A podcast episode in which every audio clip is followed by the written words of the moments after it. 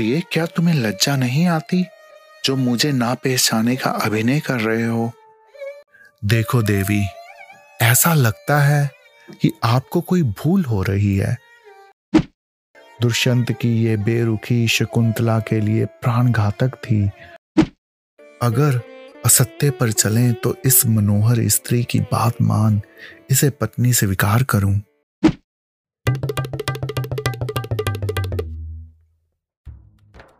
इसमें तुम्हारा कोई दोष नहीं कपटी। मुझे ही तुम्हारी शहर लिप बातों में नहीं आना चाहिए था। हाय, मैंने तुम जैसे छलिए के लिए अपने कुल को लज्जित किया।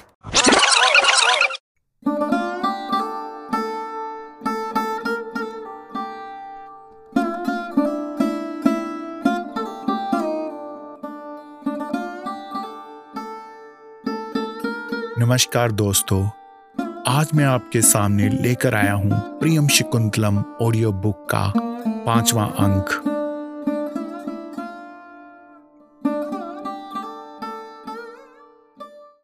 सातवां चरण हृदय घात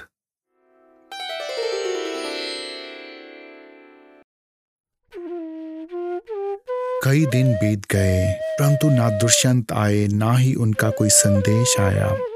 अब ऋषि कनव भी आश्रम वापस आ गए और उनको सब घटनाक्रम पता लगा।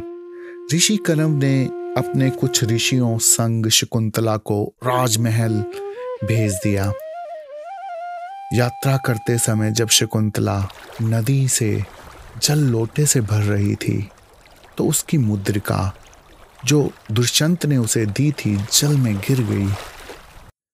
अब शकुंतला जब दुष्यंत के दरबार में पहुँची तो बड़ी व्याकुलता से अपने प्रेमी की तरफ़ भागी।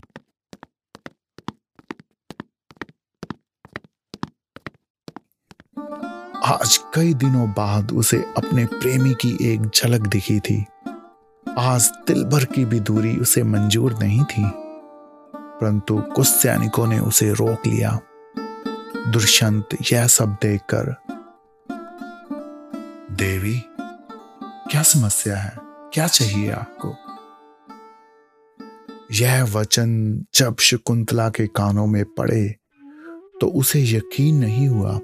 उसे तो आशा थी कि दुष्यंत उसे देखते ही अपने अलिंगन में ले लेंगे, और मैं उनको दूर झटकाकर पहले तो कुछ नखरा करूँगी, परंतु जब वह मुझे मनाने के लिए कुछ तर्क करेंगे तो मैं मान जाऊँगी। परंतु यहाँ का दृश्य कुछ अलग ही था। दुष्यंत शकुंतला को अजनबी निगाहों से देख रहे थे। दुष्यंत की ये बेरुखी शकुंतला के लिए प्राण घातक थी। उसका सारा उत्साह जाता रहा। शकुंतला, आर्य, क्या आपको कुछ भी याद नहीं? क्या आपको वो आश्रम में बिताए मधुर दिन सब भूल गए क्या? या फिर भूलने का नाटक कर रहे हैं, या वो सब कुछ एक धोखा था? क्या आपको ये भी याद नहीं कि आपने मुझसे गंधर्व विवाह किया था? और हमारा विवाह हो चुका है। मैं आपकी पत्नी हूँ। परंतु दुष्यंत मौन रहे। अभी भी उसको अजनबी निगाहों से देख रहे थे। जैसे कि वह शकुंतला से पहली बार मिल रहे हो। शकुंतला, कुछ हड़बड़ाकर, प्रिय, क्या तुम्हें लज्जा नहीं आती जो मुझे ना पहचाने का अभिनय कर रहे हो? दुष्यंत, देखो देवी, ऐसा लगता है कि आपको कोई भूल हो रही है। मैं तो आपसे पहली बार मिल रहा हूँ। अब शकुंतला के लिए और कुछ सुनना मृत्यु के समान था। उसके प्रेमी ने उससे आँखें मूंद ली थी। उसको बड़े दरबार में पहचानने से इनकार कर दिया। अब शकुंतला के हृदय पर जैसे किसी ने पशान से वार कर दिया हो, शकुंतला मन में, यह सब तो होना ही था। पिता कनव कहते हैं कि अत्यंत मोह दुख को जन्म देता है।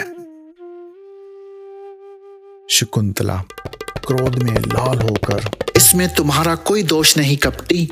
मुझे ही तुम्हारी शहर लिप बातों में नहीं आना चाहिए था। हाय, मैंने तुम जैसे छलिए के लिए अपने कुल को लज्जित किया। दुष्यंत, मन में, इस सुंदरी का क्रोध तो सत्य प्रतीत होता है, पर मैं क्या करूँ? मुझे कुछ याद भी तो नहीं आता। अगर असत्य पर चलें तो इस मनोहर स्त्री की बात मान, इसे पत्नी से विकार करूँ। शकुंतला अपना हाथ राजा की ओर बढ़ाकर। अगर तुम मुझसे पहली बार मिल रहे हो तो ये मेरे हाथ में राजमुद्रिका कैसे आई? दुष्यंत आश्चर्य से कहा है मुद्रिका? मुझे तो कुछ दिखाई नहीं देता। शकुंतला अपना हाथ देखती है और मुद्रिका को ना पाकर हैरान होती है। शकुंतला भावुक होकर लगता है मेरी मुद्रिका खो गई है। अगर मुद्रिका हाथ में भी होती तो क्या फ़र्क पड़ना था? जब तुमने मुझे ही नहीं पहचाना तो मुद्रिका को कैसे पहचानते? मैं भी किस कपटी की बातों में आ गई? दुष्यंत, देखो सुंदरी, अब तुम अपनी सीमा लांग रही हो। अगर तुम ऋषि पुत्री ना होती तो मैं इसी समय तुम्हें इस अपराध के लिए दंडित करता। शकुंतला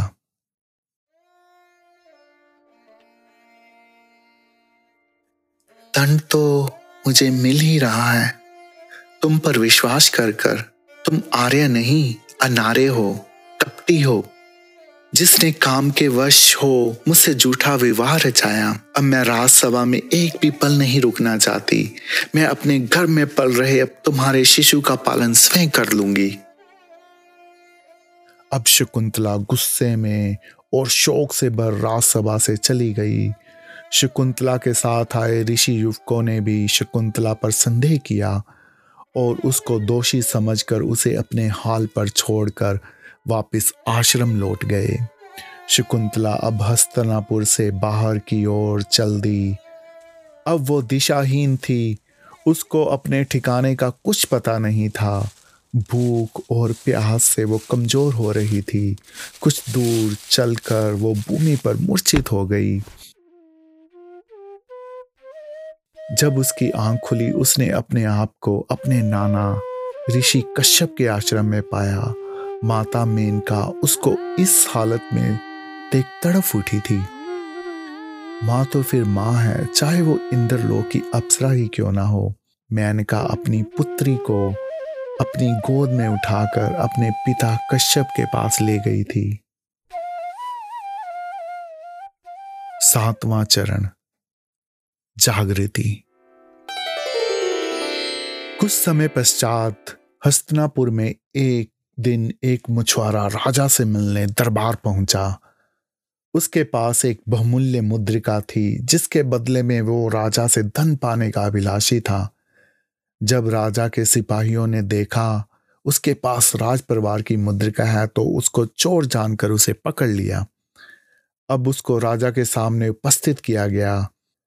उसने राजा से कहा कि उसको यह मुद्रिका एक मछली के पेट को चीरने से मिली थी। यह वही मुद्रिका थी जो शकुंतला ने नदी में खो दी थी।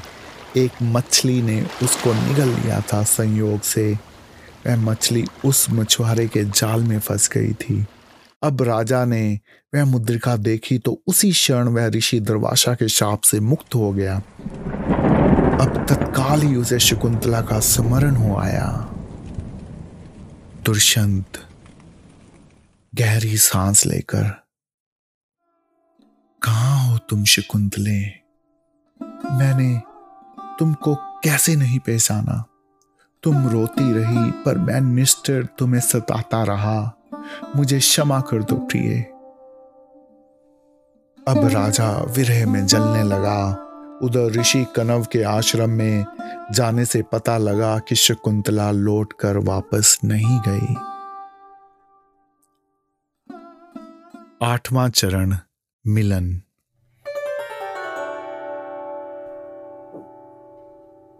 कुछ वर्षों पश्चात दुष्यंत एक युद्ध से विजयी हो लौट रहे थे। मार्ग में ऋषि कश्यप के आश्रम की दिव्यता से प्रभावित हो उस ओर आ गए।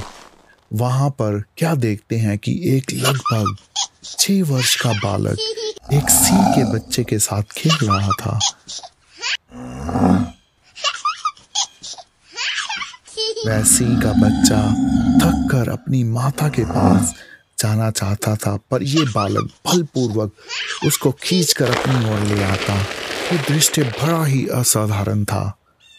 राजा उस बालक की वीरता से चकित था। दुष्यंत मन में, ये साहसी वीर बालक कौन है? तेज से तो कोई क्षत्रिय लगता है, पर इस आश्रम में क्या कर रहा है? इतने में गहरुए वस्त्र धारण किए एक साधिका वहाँ पर आ गई। साधिका क्यों सताते हो उसको? अगर शेरनी क्रुद्ध हो गई तो तुमको मज़ा चखा देगी। बालक। साधिका ठहर दुष्ट बालक मैं अभी तुम्हारी शिकायत तुम्हारी माता शकुंतला से करती हूँ। यह सुन दुष्यंत साधिका के पास जा पहुँचा। दुष्यंत ये बालक कौन है? इसके पिता का क्या नाम है? साधिका। इसके पिता राजा दुष्यंत है। इतने नुष्ठर की अपनी पत्नी को गर्भवती अवस्था में त्याग दिया।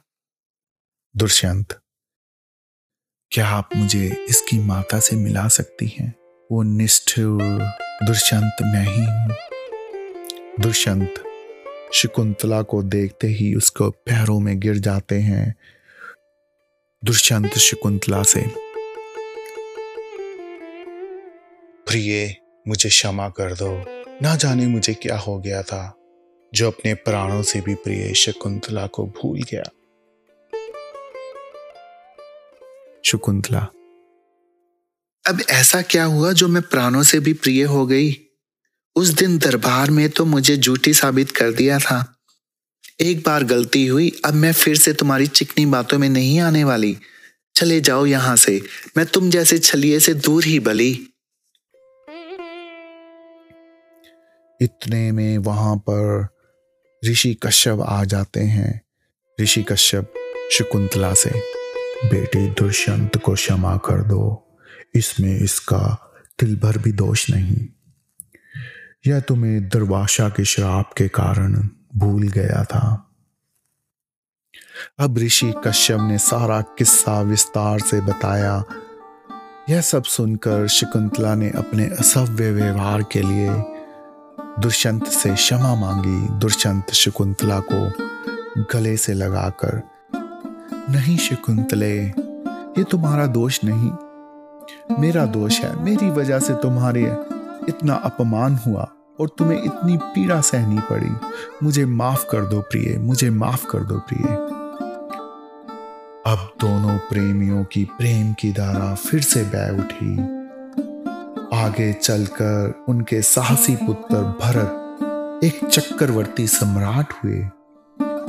उन्हीं की कीर्ति से हमारे इस भूखंड का नाम भारतवर्ष पड़ा।